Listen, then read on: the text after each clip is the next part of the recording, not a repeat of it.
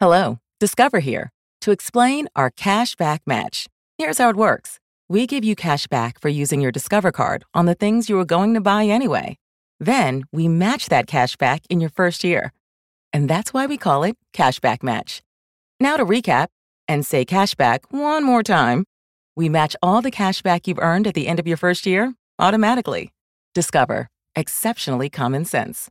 Learn more at discover.com slash match. Limitations apply. Hear that? Is that America cheering or a sausage patty sizzling to perfection?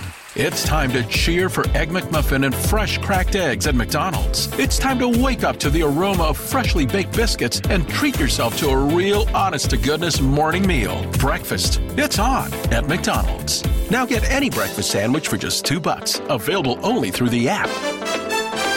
Mobile order and pay available at participating McDonald's. McD app download and registration required.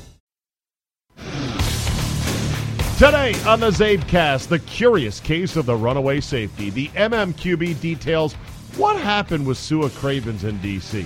It's complicated, and it's not. Drew Olson says why it's impossible to be cool on a college visit with your kid. Plus, Gronk is a tightwad, and Jalen Ramsey has no respect for QBs. If you've got 45 minutes to kill, then buckle up and let's go! Here we go!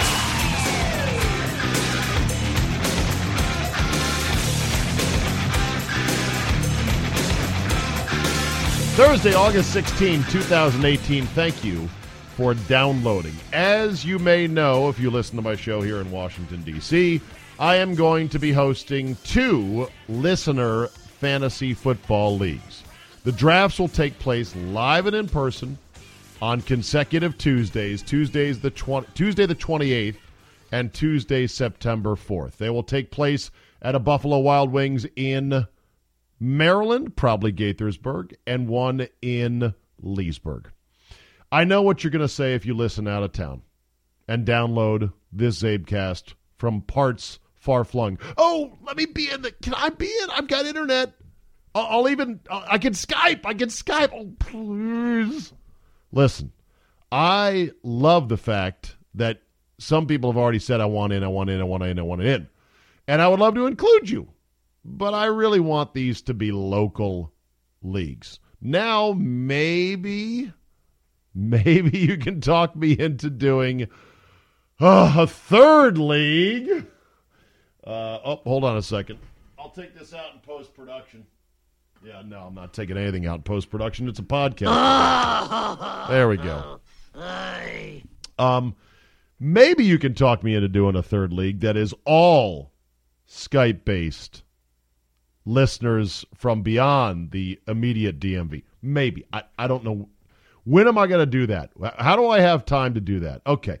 If I get enough people begging me to do that, um, then give it a 50 50 shot. No promises, but 50 50. All right. Drew Olson is coming up in just a bit. I got a couple things to plow through first. I love this tweet, though, he sent today.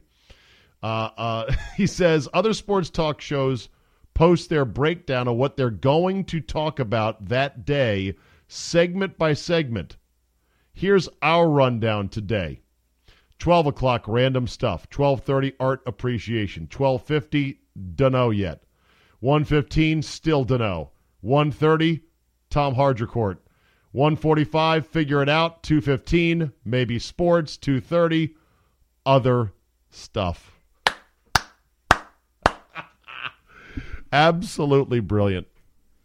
I know these pinhead PDs like to say, use social media to help drive people to listen to your show.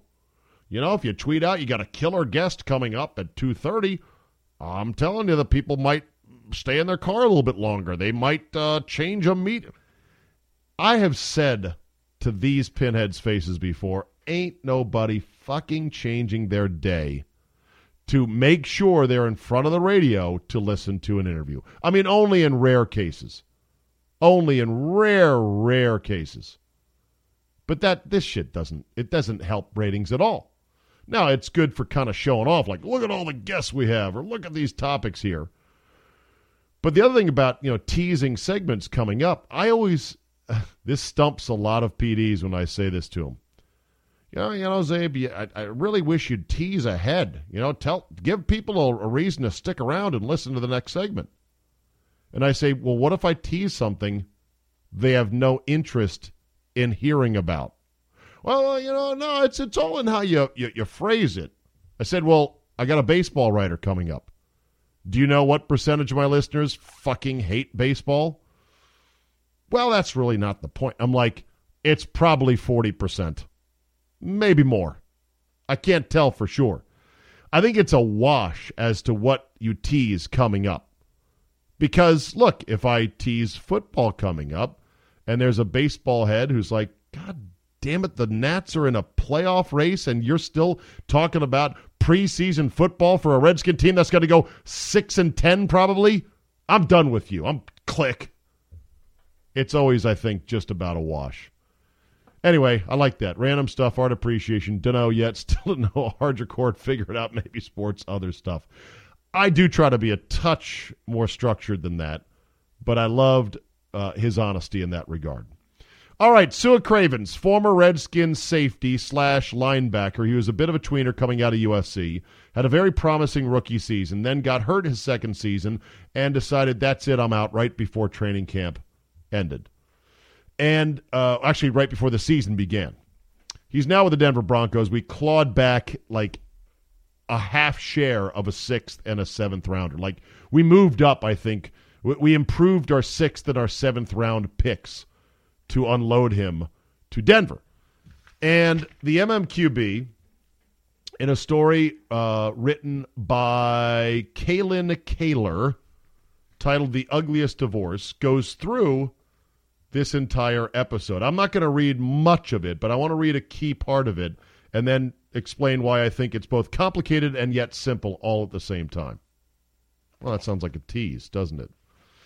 The case of Su'a Craven, she writes, is about an organization's indifference to a player's health, or it's about a lack of personal responsibility, or it's about the NFL's need to update arcane policies and fix a broken culture, or most likely it's about all three.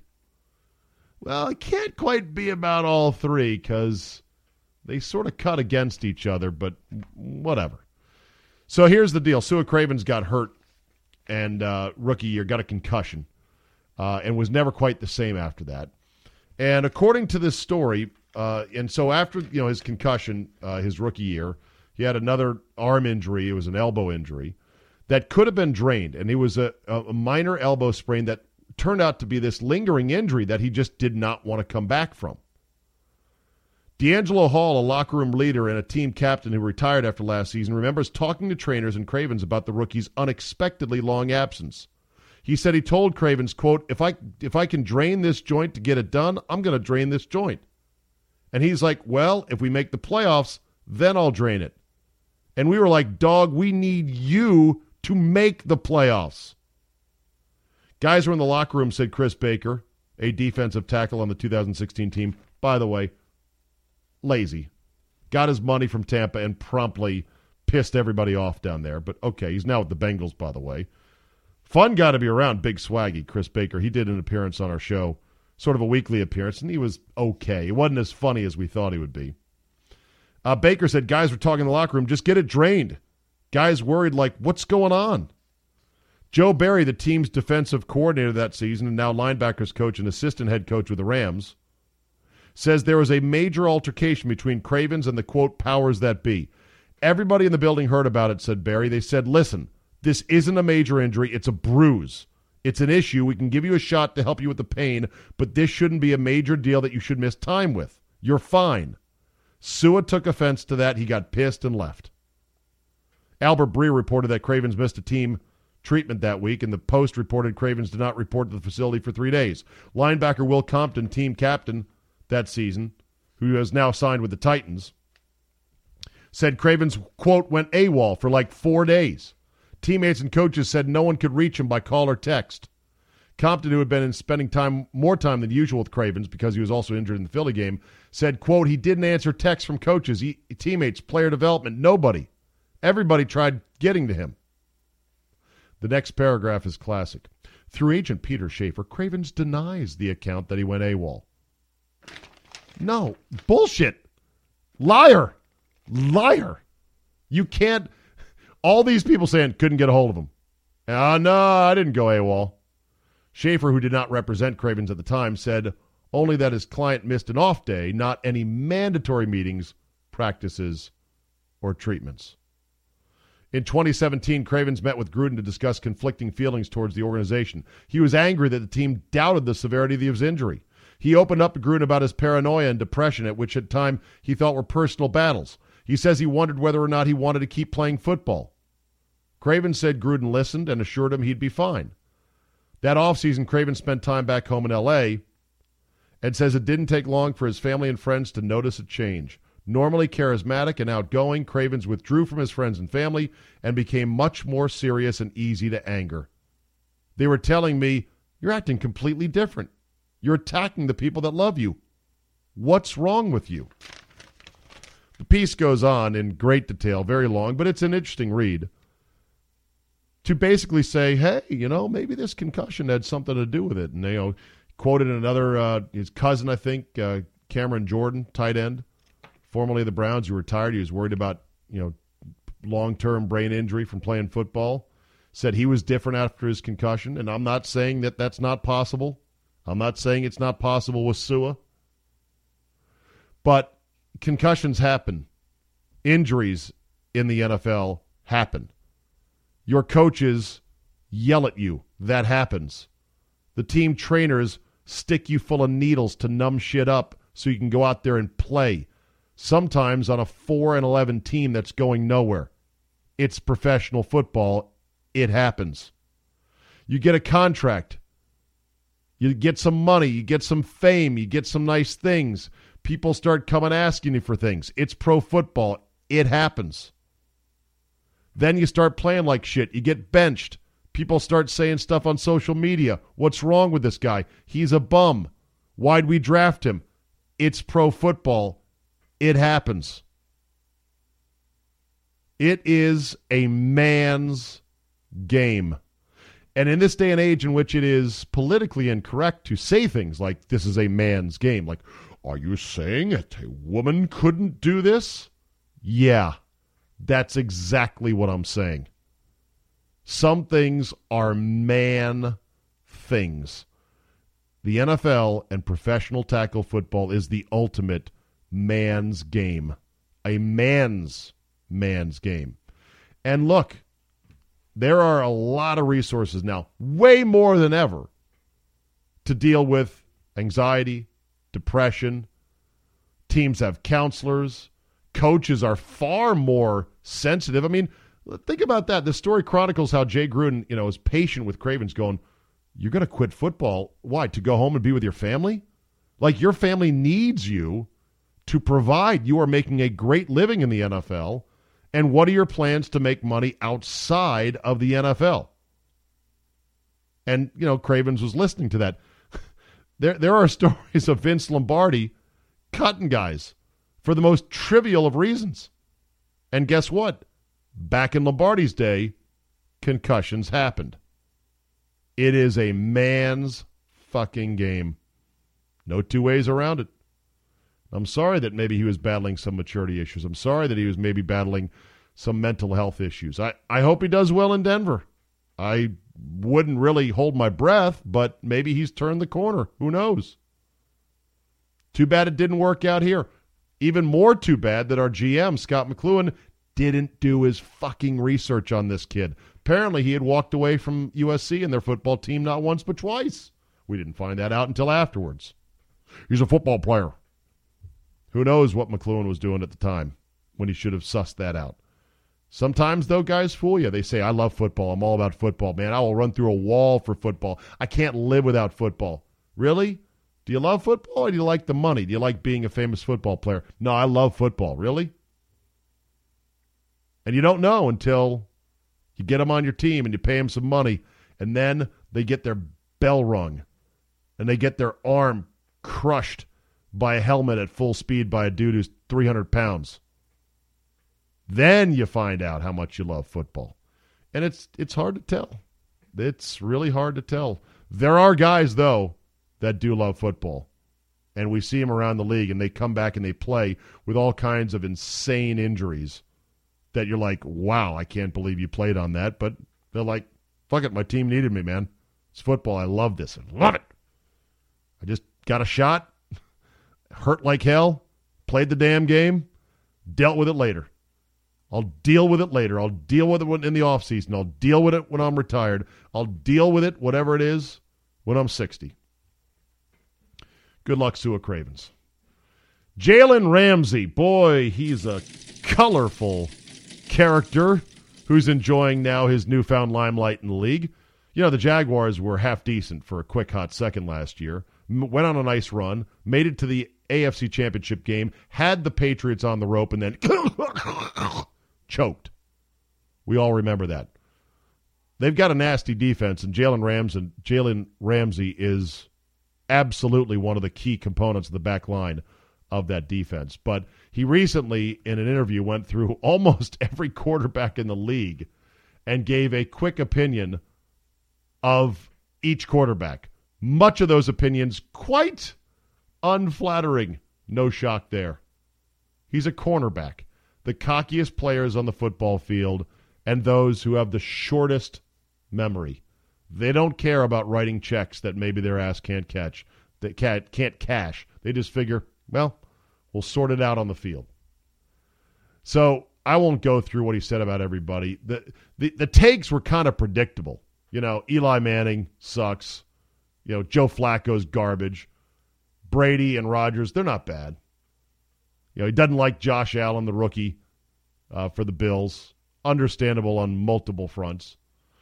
But Will Brinson, very funny. He uh, he put down the 2018 Jaguars schedule, and instead of the teams, just listed what Jalen Ramsey had to say about each and every one of them. Uh, week one, only good because of Odell. Uh, that would be Eli. Number two, doesn't suck. Probably Brady or uh, Rodgers. Number three, underrated. Four, TBD. Five, TBD. Good, all right, okay for week six. Couple future MVPs a not that good, a decent at best, trash. I believe that's Flacco. Another not that good, underrated. Don't know much about him. And then future MVP in week 17. Jalen Ramsey, everybody, currently serving a one week suspension for conduct unbecoming the organization for basically threatening a reporter. The NFL is not boring, people. Not boring. And one more last one before we get to Drew here. Apparently, Gronk, for all the things that he seems to be and the image he portrays, this one is against prototype. He's apparently a tight head. A tight head. He's a tightwad. He's a meathead, but he's a tightwad. He's a tight head? Maybe I could go with that one. Gronk, who has made about 45 million in his NFL career, told Maverick Carter that his net worth is more than that because he lives off his endorsement money and he's made more in investments than he has spent. If you see my NFL money, how much I've made, I've got way more than that, baby, said Gronk. He said that although he and his brothers made it to the NFL, their parents never allowed them to be just dumb jocks. They hounded us on school, said Gronk. Gronk says is now well known around the NFL. He's smart with his money to the point that he gets questions from younger players who want to know how to manage their money. Well, it's not hard. Just get shit for free. Oh, and by the way, the biggest suck on your money is kids. Even if they're your own kids, and even if you are married to your high school sweetheart and you're living under the same roof with your kids, they're expensive. Take it from me or anyone else who has them. They're wonderful. They're the joys of our life. But you know what? They are expensive. Good for Gronk. Apparently has all his money. We'll see about that. Let's go to the cheese curtain. Let's go behind the cheese curtain. Let's talk to our friend Drew Olson. All right, Drew is fresh back from a campus visit with your daughter in which you claim it is impossible to be cool as a dad on a college visit. Can you explain that phenomenon? This is my third one, right? And this is the first one I actually did find a way. I did find a way, found a way. I did Yeah. find a way. How'd you Um, find a way? This is the mission all to be cool Yeah, to be the well- cool dad on a The campus is, visit. when you're tagging along with your kid on the official campus visit, they bring you to a room. They tell you how great Old State U is. They show you slides and talk about admissions and everything like that. the history of a state university goes back to 150 years. exactly, exactly. Then- Jebediah J. Johnson founded the university out of a cornfield. so that's 45 minutes worth of propaganda and admissions talk and stuff like that, right? And then they break you down from a big kind of room to groups of like 10 or 15 kids with their parents and hangers on. And then you do the walking tour. Like these are the dorms. These are this is the chemistry Right. building. This is Right. the right. So um, the first two, I took the official sanctioned tour, and then uh, for yesterday's tour, I fucked up and didn't sign up for the tour. So we did it on our Oh. own, Yeah. and um, we stumbled around and did very well. And it was actually, I felt much cooler than just being a dad standing on the sideline as my kid was getting the sales pitch from these well scrubbed university ambassadors who say they're like, oh, I'm a junior in biomedical engineering, and I just love this state U so much that I have to go, you know. They So- don't drag out the worst of the worst for those tours. They don't drag out the guys who are hanging on with a 1.99 GPA after just waking and baking and, and saying, man, I, I don't even know where the syllabus is for my course, man. yeah, they don't get those people. They're well scrubbed. the best and the brightest. So, um, Yeah. can you can, do you- do you care to disclose what Oh, university this was? Sure, I was well. The, uh, this is my third one. I was. I've been to the University of Texas at Austin. Nice. I've been to University of Wisconsin in Madison State U. That's where I was. nice. And yesterday was uh, the University of Minnesota. Wow. So there you go. So your daughter's It's looking at all big state schools Pretty much, yeah. and and big athletic factories. yes, and nice. Oregon, she should Oregon she should have a next. great. She should. Oh my God, Oregon next.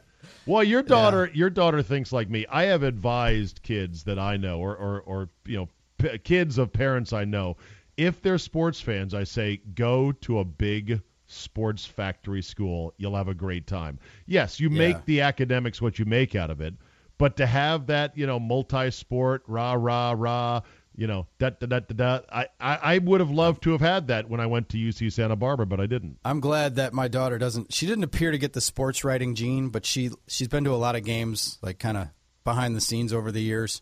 From the time she was in a tabletop carrier, she's been in press boxes and stuff, and she likes sports marketing. She wants to do like sports marketing. Like she wants to work from the team end of things or the league end of things. Well, then that's good. Then she's good looking at the right school. She's looking at those schools as yeah vehicles as stepping stones to that. yeah. So the yeah, jock, but- the jockocracy. Tell the public about this. It's the jocks who played the game, right? They should be on the air, right? Gee, that's a disgraceful thing. Thanks, Howie. I uh, I gotta say that Twin Cities, man, to have all the sports they have, they're building a new. They love their stadiums in in the Twin Cities. They're building a new soccer only facility yeah. in St. Paul. They've, the Wild has one of the most beautiful NHL arenas, state of the art football stadium, brand Target Field, brand new. The Target Center, I went in and just walked around like the atrium and lobby part. They got it figured out there, man. So why why do you feel lame as a dad going on these visits? just because you know you try to think of yourself as being i go to these things and like i want to go to college. Sign me up man. I want to go to econ 103 with 500 kids and check out all the the, the new meat that's coming to campus. I'm just like you walk around these like summer it's summer and it's, everything's quiet but you walk around these quads and i'm like just think like in a month this is going to be full of chicks that are coming back from from summer and they're going to be Oh, tan yeah. and they've worked they've their- lifeguarded all summer and With their summer Oh, sundress. good God, y'all. Oh, good but God, then, y'all, And I'm so far removed from that that now I'm going to live like vicariously. And then Right. you're standing there, and you know everybody, the other dads. You look around, you size them up, and they got you know the Dockers on, or they're you know the the Do you, dad give, who's do you give the dad nod? yeah, Like, yeah, hey, yeah, man. Here we are. hey, Yeah, man, dude. What's up? Yeah, It really, it really is a new level of middle-aged hell. Yes. Because you have to go visit the greatest days of your life all over again, realizing one, those days are gone. gone. Two, it's never coming back.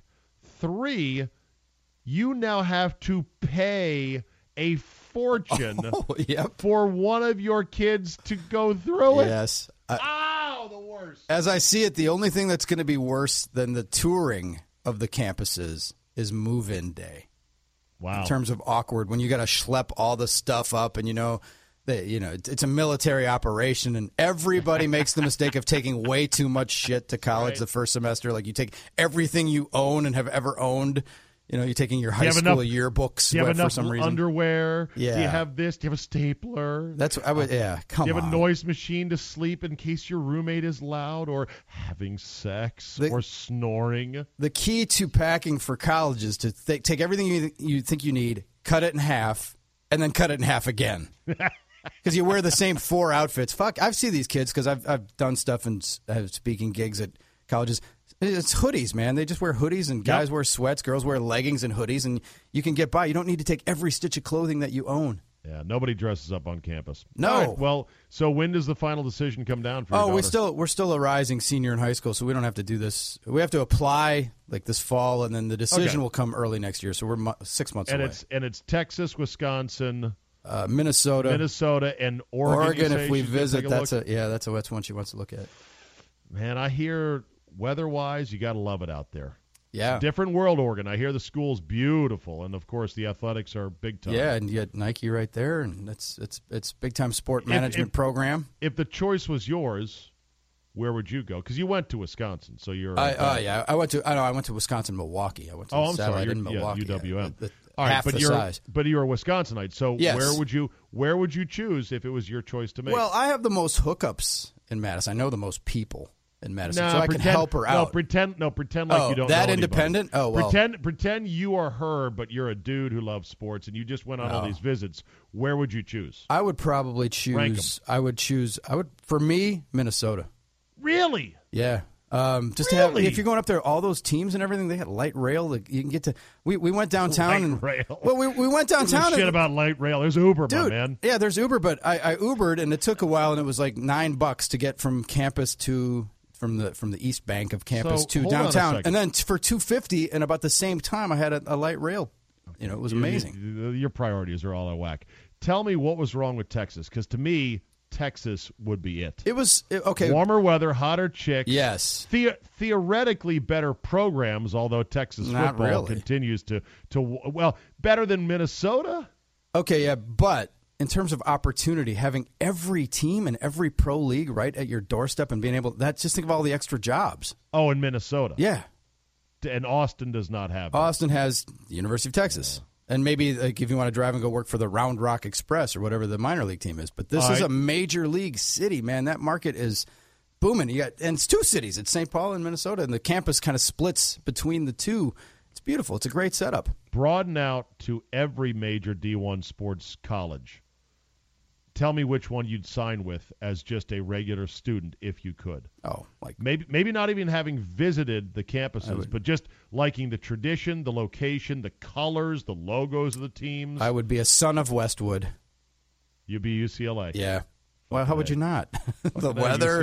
The color. I know. mean, SC because I know guys who went to SC, and I always give them a hard time because SC's in the hood. SC's in the hood. UCLA is in Westwood. Exactly. beyond gorgeous. SC is in the hood. You can have it. They have the better, you know, maybe arguably better colors and better sports, uh, better football. Screw that. I'm going. I'll, I'll, Yeah. I'll take the losses on the field and fucking go to UCLA. UCLA is pretty money. Course, Hard I to get into. I Yeah. uh, and I didn't get in. I yeah. applied to UCLA, Berkeley, and UC Santa Barbara as my third choice. Three Yeah. three pitches for a dollar on the application to the UC system, and on UCLA, and on Berkeley. UCSB said, "Sure, we'll take you." And I saw the campus picture, and it was on the beach, and I go, "That's it, we're done.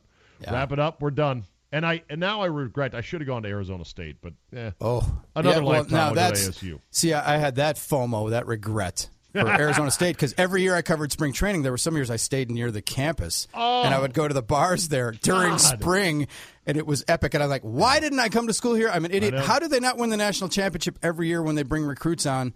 And then I th- then looking at myself, I said, why didn't I go to school here? I'd have flunked out in a half a semester. Yeah. I'd have been out. We'll retire in Arizona, Drew. Yes, you don't need to go to we, college. we there. sure will. Okay, let's get into the meat and potatoes of the sports world. And uh, let's start with the big win by the Cubs last night, or yesterday afternoon. Excuse me, not the Cubs. Big win by the Brewers, Brewers. over the Cubs, 7 nothing, in which Ben Zobrist got kicked out of a game for the first time in his career. And Joe Maddon followed afterwards. After the game, Zobrist said, I told the ump, That was a ball, and that's why we want electronic strike zones. Do you believe someday we'll be in a place where we use electronic strike zones? And would it be good for baseball or bad? I think I'll- it's coming. I'll hang up and listen off the air, Drew. It's coming. It, it, I think it's coming. We've already had QuesTec. You know, we already had that kind of. We're, we're already seeing as they're evaluating how close umpires Um, are. is Questec still used, or was that a primitive? that was a Primitive. primitive version of what pitch tracks or whatever the fuck it is now. what is it That now? was- Is it K zone? whatever Pitch track. I mean, yeah, whatever you want You to call what it. it is? I don't know what it is. I don't You're know what you call baseball it. guy. How, how proprietary is it? Well, they can change the name of the company and the, the provider, but it I just thought- tells I you where the as ball a- is. I thought you, as a baseball guy, would know the exact specs No. of our our machine overlords. that will rule the excruciating game. minutia. The weird thing about the Zobrist uh, ejection was he argued the pitch at the time and then did not get ejected. And Maddon came out, took up for him, and he got ejected. And then Zobrist left the game and was replaced as a sub because the Brewers were up big and I, they wanted, I don't know what, they took him out. Then he walked out and, and had continued the conversation and then got ejected. So he got ejected after he'd been removed from the game. Yeah, uh, that, And the, and the one liner was, "That's why we want to replace you with robots," and that was the, yeah, that's why we want that. now did he add that after the fact, or did the umpire really kick him out for saying we want electronic strike zones? Well, I think it was just the the fact that it looked like apparently they it.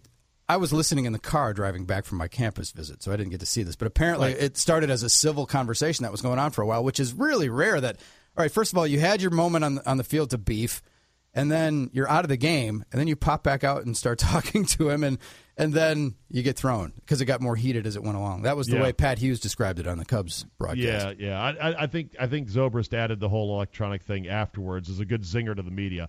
I don't think an umpire would be so thin-skinned and such a bitch that he's going back and forth. There's a strike. There's a ball. Well- get out of get the dugout. Hey man, I want electronic umpires. What? What did you say? I said I want electronic umps. Don't- You're gone. Like I can't believe that would be the case. Don't, that don't would be bet a- the under on, on umpire pettiness when it comes Really? to ejections. Yeah, absolutely. So so you can motherfucking umpire up one side and down the other, but don't say I'd like to replace you with a computer. Depends on the guy, A yeah. bridge too far. It depends on. The, Well, and part of it was the cumulative effect because apparently you're not supposed to be able to argue balls and strikes at all. Maddon's like that's an automatic ejection for Madden, but he got to vent a little bit too. So Right. Phil Cuzzi may have known that he biffed the call, but he let. Zobrist. He let he let Zobrist vent a little bit, but at some point it's just like, all right, that's enough. And then maybe the one liner did put him over the top. Because he's sensitive about jobs. Like, hey man, this is Could how I be. put bread on my family's table. Exactly, they make a pretty nice living. Those umpires do. It, that would be so funny that if you can motherfucking umpire all you want, but don't dare say he should be replaced by a computer. It'd be the equivalent of the great scene in in the movie Semi Pro with uh, Will Ferrell, in which they're calling each other cocksuckers, but as soon as somebody calls a guy a jive turkey, the entire Yeah. card game stops. Remember that Yep, scene? yep. And it's like, wait, what did you say? What did you say? Think Yeah. just called me a jive turkey. What? What? it pulls out a gun. That was going to be a pull out a gun the moment, even though calling a guy Epic. cocksucker was not a big deal. I, my favorite ejection story of, on this vein, Czabe. Yeah. Brewers had a right fielder named Jeromy Burnitz best player on a bad team for a couple years. He struck out. He struck out. Took a called third strike in the like early innings, fourth or fifth inning, and he stood at home plate and he just sighed, and you could see his shoulders heave like it was a oh, sigh. Oh, sigh. It was a sigh, and then he Sighs? turned and walked away. Right? Yeah. Size and he got drive ejected. guys. Size drive guys But- crazy because you know who does the sigh better than anybody? The wife. That's true. Everyone's wife does the sigh. Right. The, A sigh contains in it But- so much information of contempt, disgust, annoyance. It is Yeah. a really rich, dismissive gesture that can piss people off. But the thing was, it was accompanied because Phil Garner ran out and he's like, How are you throwing out my best guy? And as he was sighing under his breath, Burnitz said to the umpire, You're horseshit. And he just walked away. And then and so Garner's like, You're throwing out my best player in the middle of this game. How can you do that? And the umpire said, Well, he said I was horseshit. And he's like, but he didn't show you up. He didn't. He didn't do anything. None of these thirty thousand people know what he said to you. Only you know. he you didn't show you up at all. He, He just, just called you he- horseshit. He said you're horseshit. He said I was horseshit, and then he, he- and the umpire's like, but he said I was horseshit. And um, Garner then said, well, you fucking are horseshit. And then boom, he got thrown out too, and it was majestic. It was a, it was one of those things that went from a calm, reasoned discussion, like how are you throwing out my best player? He did nothing. To you are horseshit. Hat flying off, spit flying. See, you don't get those anymore, and that's what you miss if you have a freaking computer back there. You, you will have to have a, a robot ump that looks like a human that you can then spit and cuss at. So Oh, it keeps yeah. all the old timey nature of the game. By the way, 538 in 2017 has a story. Baseball's new pitch tracking system is just a bit outside. MLB switches from Pitch FX to StatCast, and the new tool is going through growing pains.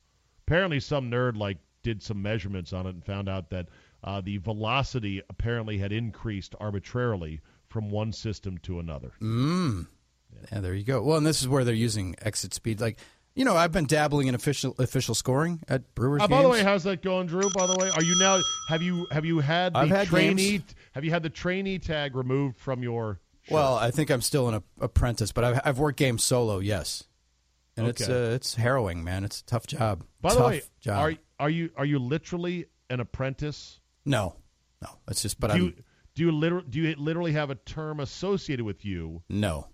I'm scoring the damn games. But the thing is, like people, like you know, broadcasters and stuff. People who know me know that I haven't done many of them. I've done like you know Can you under a, under a dozen. can you walk around and say, "I'm an official baseball scorer"? Why, why would I say that?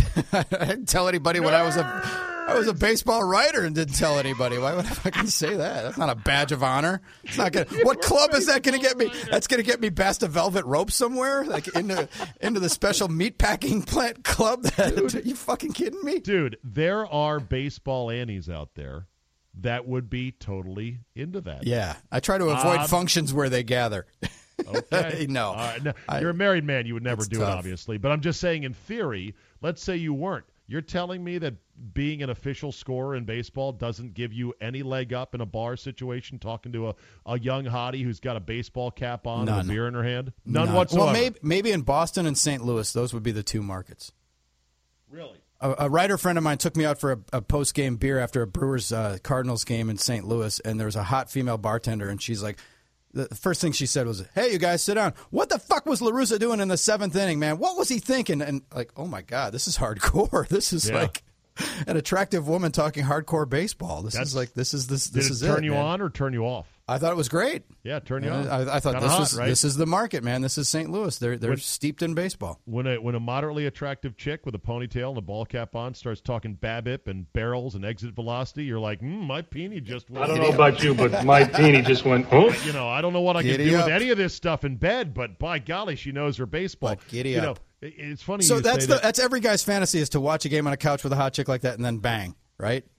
Yes, it is. it is. And and and and every day that guy gets a little bit more and more sick of fucking that chick. It's a tale as true as the hills. Immutable day- laws of sex. it, every day it becomes a little less special.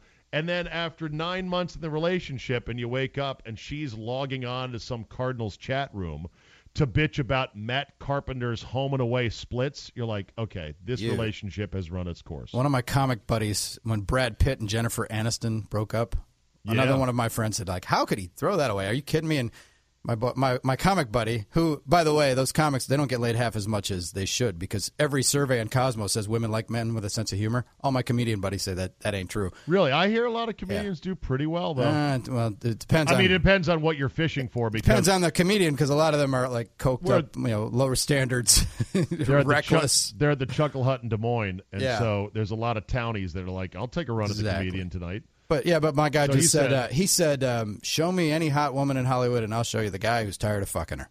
Well, that's true with any hot chick. exactly. whether she's in Hollywood or on Long Island as a, a housewife or whatever. Uh, things, Truth. everything, everything in life that's nice and special gets old the more you do it. It doesn't Winning mean that you- championships, Czabe. Hmm? How- how would I know, Drew? oh! yeah, that's a good one. I mean, yeah, my hockey team won one, and it was great. Am I sick of it? No, not even No, close. not yet.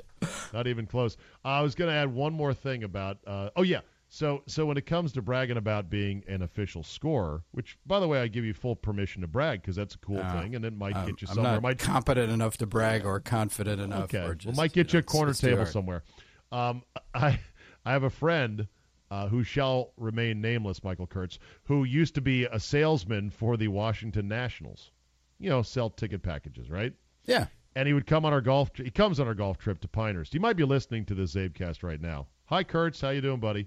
So we're we're down in Pinehurst, and we're going to the one strip club in Pinehurst, North Carolina, called Pure Gold. And let me tell you about Pure Gold, Drew.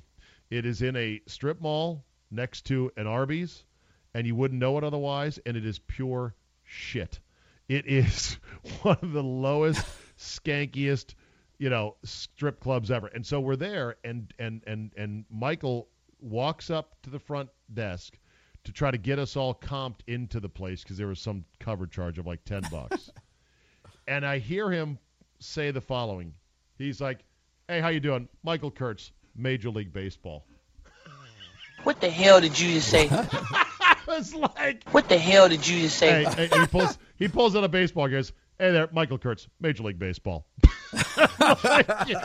you don't work for Major League Baseball. You do sell season tickets for a team that is in Major but you can't I don't think it got us in for free, but he, he just wanted to try to pull rank and so he's like, Yeah, Michael Kurtz. That's what we Major League call uh, dropping the bomb. When you drop the MLB bomb. Yeah, it might have Yeah, been it a uh, probably didn't work. I think it was an unexploded munition when it was all said and done. And Kurtz, if you're listening, thank you for listening. Hilarious. Love you, man. Got to get you back on the trip next year. Okay, uh, Keith Olbermann called a game the other night, and many, many people were quite unhappy. Drew, your thoughts? Uh, is it because he did badly, or because he comes to the pol- political uh, side? So he instantly no, he could be. It was a, it was a double dose of what the fuck because on the one hand he was not good, not prepared, not smooth because calling a baseball game is an art. Yeah. That requires skill and experience and practice and everything else. And number 2 is the fact that yes, he is a hyper partisan political voice. What are your thoughts? Who was it that did it? Didn't somebody just do it for TBS that parachuted in and struggled? I mean, because when Berman would do it, or when it's this, Oh, you're right. Berman's bad as well. there was Here's- someone from TBS in the playoffs that was getting.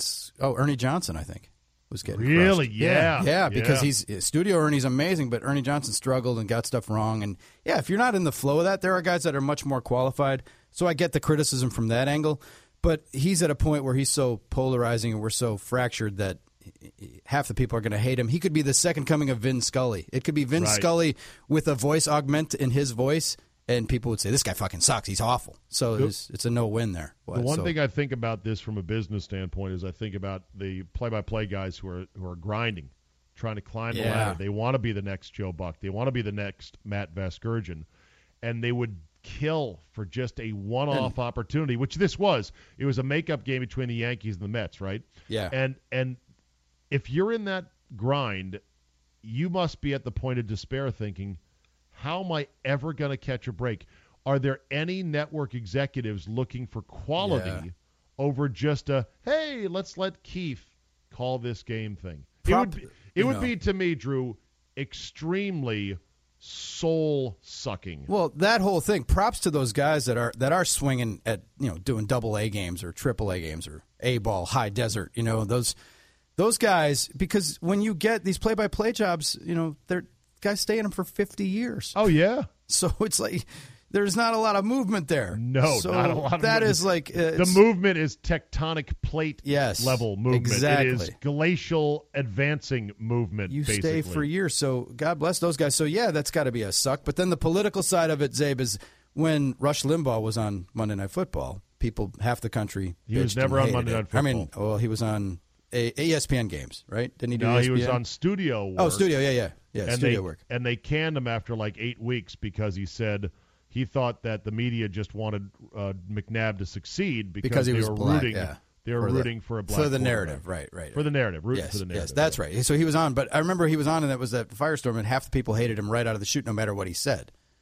But was read- was his analysis good though? But that's the thing, and that's on, on baseball. yeah, because Dennis Miller, Dennis Miller wasn't very good on when he was in the chair on Monday Night Football. He just Have wasn't you- good. have you read Olbermann's Twitter timeline? Uh, no, and I don't think I follow him. I don't know. I, if I do, I haven't seen anything. It. I, I swear to God, he is a mental patient. He really is. And and I don't understand why he keeps getting all these second and third and fourth and fifth lives.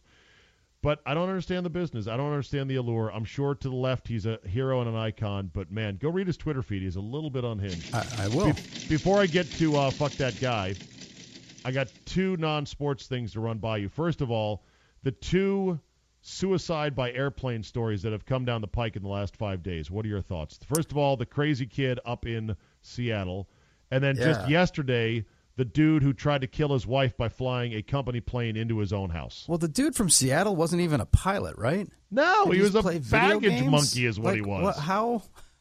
I, I wouldn't know how to fly a plane. I wouldn't know how to.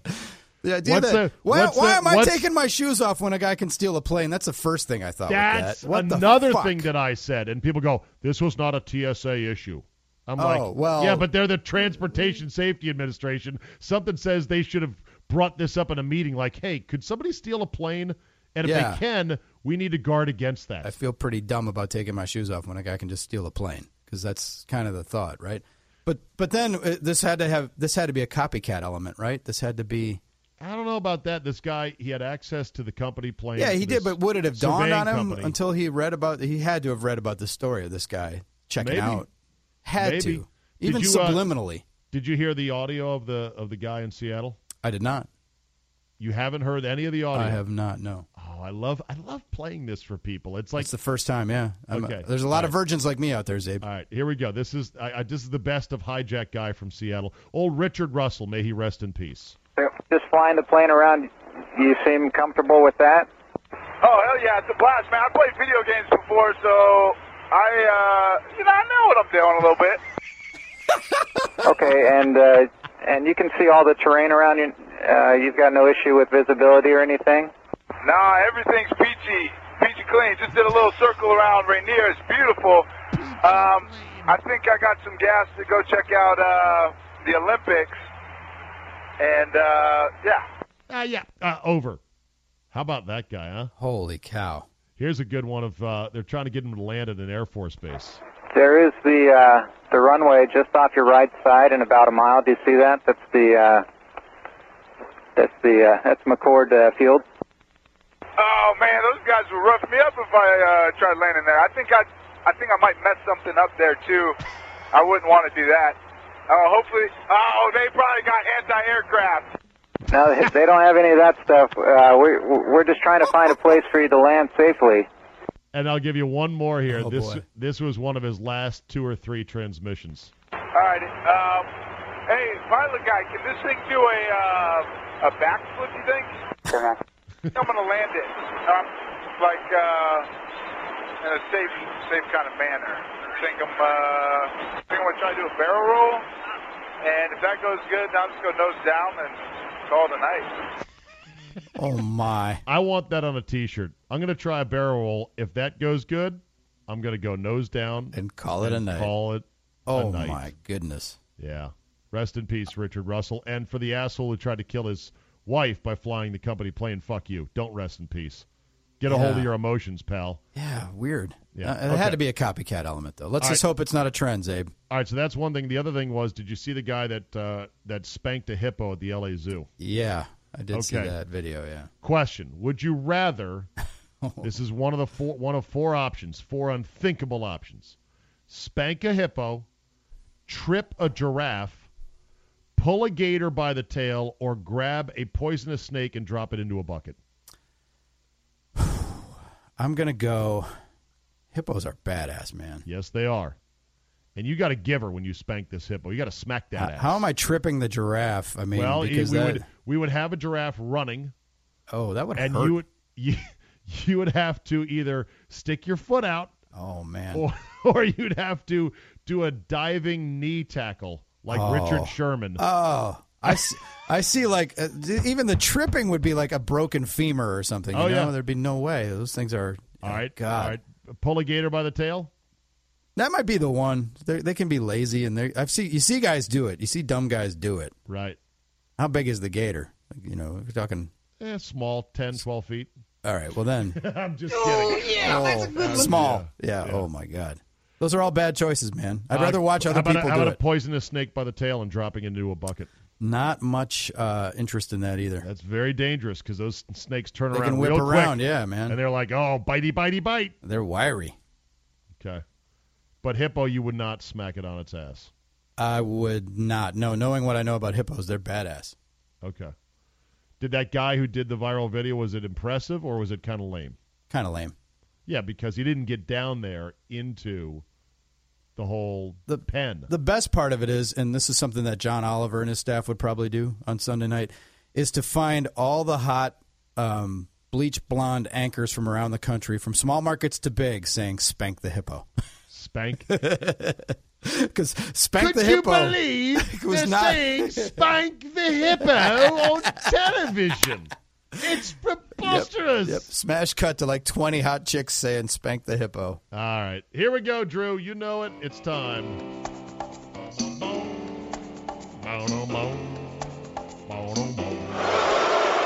I'm not a good guy. I'm the guy. Fuck that guy. Fuck that guy. A simple reminder every week to tell certain people, hey, shut up. FTG. Drew Olson, who is your fuck All that guy of the week? Because I spent ten of uh, twenty-five hours driving just recently, going up to the Twin Cities. Yeah. Fuck that guy is not going to be guy who sits in the left lane for a long time driving the speed limit or slightly above. No. See, we've never had this discussion about cruise controls, Abe. I used to be anti cruise control. Why? Why would you? Especially with adaptive cruise control. I Do you have felt- a- Do you have adaptive yeah, cruise control? I, I felt what is adaptive cruise? I don't know. Maybe I it's do. where it's where it it it, it, uh, it doesn't allow you to run into somebody in front of you. oh well, so you set the distance between good. you and the next car. because You- my fuck that guys. everybody needs that because well, what happens is people are slaves to cruise control, right? And they set it, and then let's say that someone's driving. Um, so, so perfect example yesterday. Seventy is the speed limit, right? So what do you drive at seventy on the interstate now? 80. 80 is where you set it. Because some people go 78 because they feel that's comfortable. Because the, the old state trooper saying is eight you're great, nine you're mine. Like anything nine and over, they'll pull you over. right, right, right, So so 78 would be good, but that's not 80 or 82. That some people got to set it at 82. So we all set it at different things, right? Okay, we're a So- minute 40 into your fuck that guy, Yes. by the So way. fuck that guy is the guy who has so uses his cruise control, and you're at 80, and you're passing a guy on the right who's going 78, and you decide not to speed up and pass that guy and set your cruise back, but just to let it drift slowly because you don't want to. You're too fucking lazy to turn off your cruise. And you're gonna just slowly drift, and you gum up the fucking works, and everybody does that, and everybody fucks it up, and traffic would be so much better. I'm all about automated cars, man. I can't wait until I can just sit and watch Netflix movies while I drive. Yeah.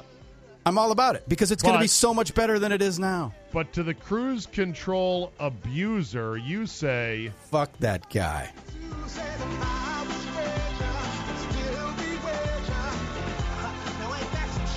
I my, my fuck that guy this week goes to Josh Norman of the Washington Redskins, who proposed a quarterback salary cap because he thinks they make too much money, and bitches about how you know defensive players we don't get nearly as much money. Hey, bro, you had zero interceptions last year, and you are one of the highest paid DBs in the league. Okay, I'm sorry, Josh, you pick more passes and shut your mouth. Fuck that guy. Pretty ballsy of him. I Let's- like Josh Norman as a player. I, I don't think he was overpaid. The But- no picks for him is partly because they don't throw to his side a lot, do they? well, okay, I w- partly. There's probably an analytics thing element there uh, to, to an extent. They probably choose the other guy, but I'm with you. All right, Drew. For uh, more of you, uh, Big 920, and of course the iHeart Radio app. At would help, and at Drew Olson MKE on Twitter. We love hearing from people from Czabe fans. All right, very good, Drew. We'll talk uh, in two weeks. I'm going to Scotland next week. Scotland. so- All right, hit- Scotland! hit 'em straight. All right, boys. See ya. All right, we'll end with this today. I know fake news when I see it, and while fake news is thrown around as a term way too much, fake news, you're fake news, that's fake news. There is such a thing. You know it, I know it, everyone knows it. Fake news is shit that is not news, that is packaged into clickbait, that fits hot button narratives. Here's a perfect example. Headline Teen football player dies after complaining of headache. You know what I did? Excuse me. You know what I did? I said, I'll take that out in post production. I went, ooh, what? Click. Got me. Got him. Turns out an Iowa family is mourning the death of their 14 year old son, who initially came home from football practice last week complaining of a headache. Okay, you've got me. You've got my full attention. Oh, shit. Another high school, another football player dying playing football. This is not good. Well, then you read more. He came home from football practice complaining of a headache, which then set off a series of medical tragedies. The young man was preparing to start his freshman year of high school, and he was actually suffering from symptoms from acute disseminated encephalomyelitis, or ADEM, a rare neurological disease that typically occurs after an infection. So, in other words, let me give you an alternate headline Teenager dies of rare infection. No clicks because it's not news. It's tragic for the family. It's not news. Yes, he was coming home from playing football, but the, the football and the headache had nothing to do with the playing of the foot. And it, I mean, this is the world we live in. But you don't print teenager dies of rare infection. Teenager you don't know in Iowa dies of infection that, well, you would never probably get and don't really worry about. Not news, no clicks, doesn't get published. And the news outlets like Yahoo that had this story, and it was originally, irony alert, a Fox News story, or at least that was the secondary creditation on the Yahoo Sports page that I saw this. News outlets don't care. They want the clicks. They need the clicks. They will sell their soul for the clicks because what used to be news outlets, at least in the printed word, they were newspapers because that's all we had. We didn't have the internet. And newspapers had the luxury of actually doing real journalism, only printing what was actually news. First of all, they only had so much space. Secondly, they could go, nah, that's not a story. Let's leave it alone. It's because the classified, ad, classified ads in the newspaper were such a cash cow that that's what made the money at the newspaper. You know, Aunt Gertrude has to sell her couch, 75 bucks for a 3-week run. Bing bang boom. Money, money, money. Now there's nowhere else to get uh, you know, once upon a time the newspaper was like, "Oh my god, thank God there's a newspaper." Why? I, I got a long train ride into work on the subway. I want to read something. I'm bored. Oh, what else are you going to do? Yeah, I could go out, you know, go out for my lunch break, sit outside under a tree. What are you going to do back in the day? Oh, it's a newspaper. Sweet. Sweet. Now they've got to compete with the worst of the clickbait and disinformation that is always on, always in your pocket, always in my pocket, always in everybody's pocket. Bleeping at them 24 7, 365. The bullshit factory that is the internet. It never stops. I'd say shame on Yahoo for putting that headline. Teen football player dies after complaining of headache. But there's no shame. There's no point in me saying shame on them. They have no shame. They don't care. They got my click. Mission accomplished. That'll do it for today. Thanks for listening. You know the drill. Tell two friends. Hit up that Reddit thread. Leave positive reviews and ratings. Download, subscribe at all the major podcast outlets. And always remember, they say most spiders are good because they eat other bugs and pose no harm to you and me. But you know what? Fuck it. Squash them anyway, just to be sure. Thanks for listening, and we will see you next time.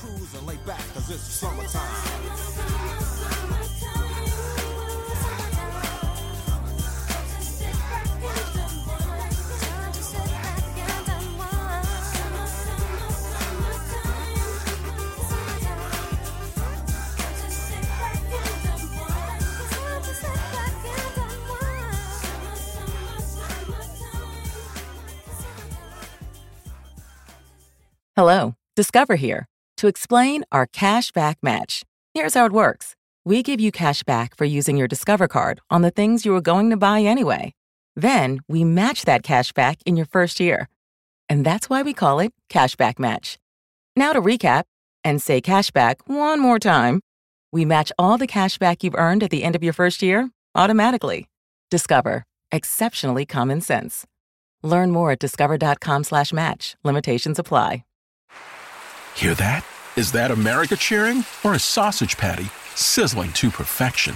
It's time to cheer for Egg McMuffin and fresh cracked eggs at McDonald's. It's time to wake up to the aroma of freshly baked biscuits and treat yourself to a real honest to goodness morning meal. Breakfast. It's on at McDonald's. Now get any breakfast sandwich for just two bucks. Available only through the app.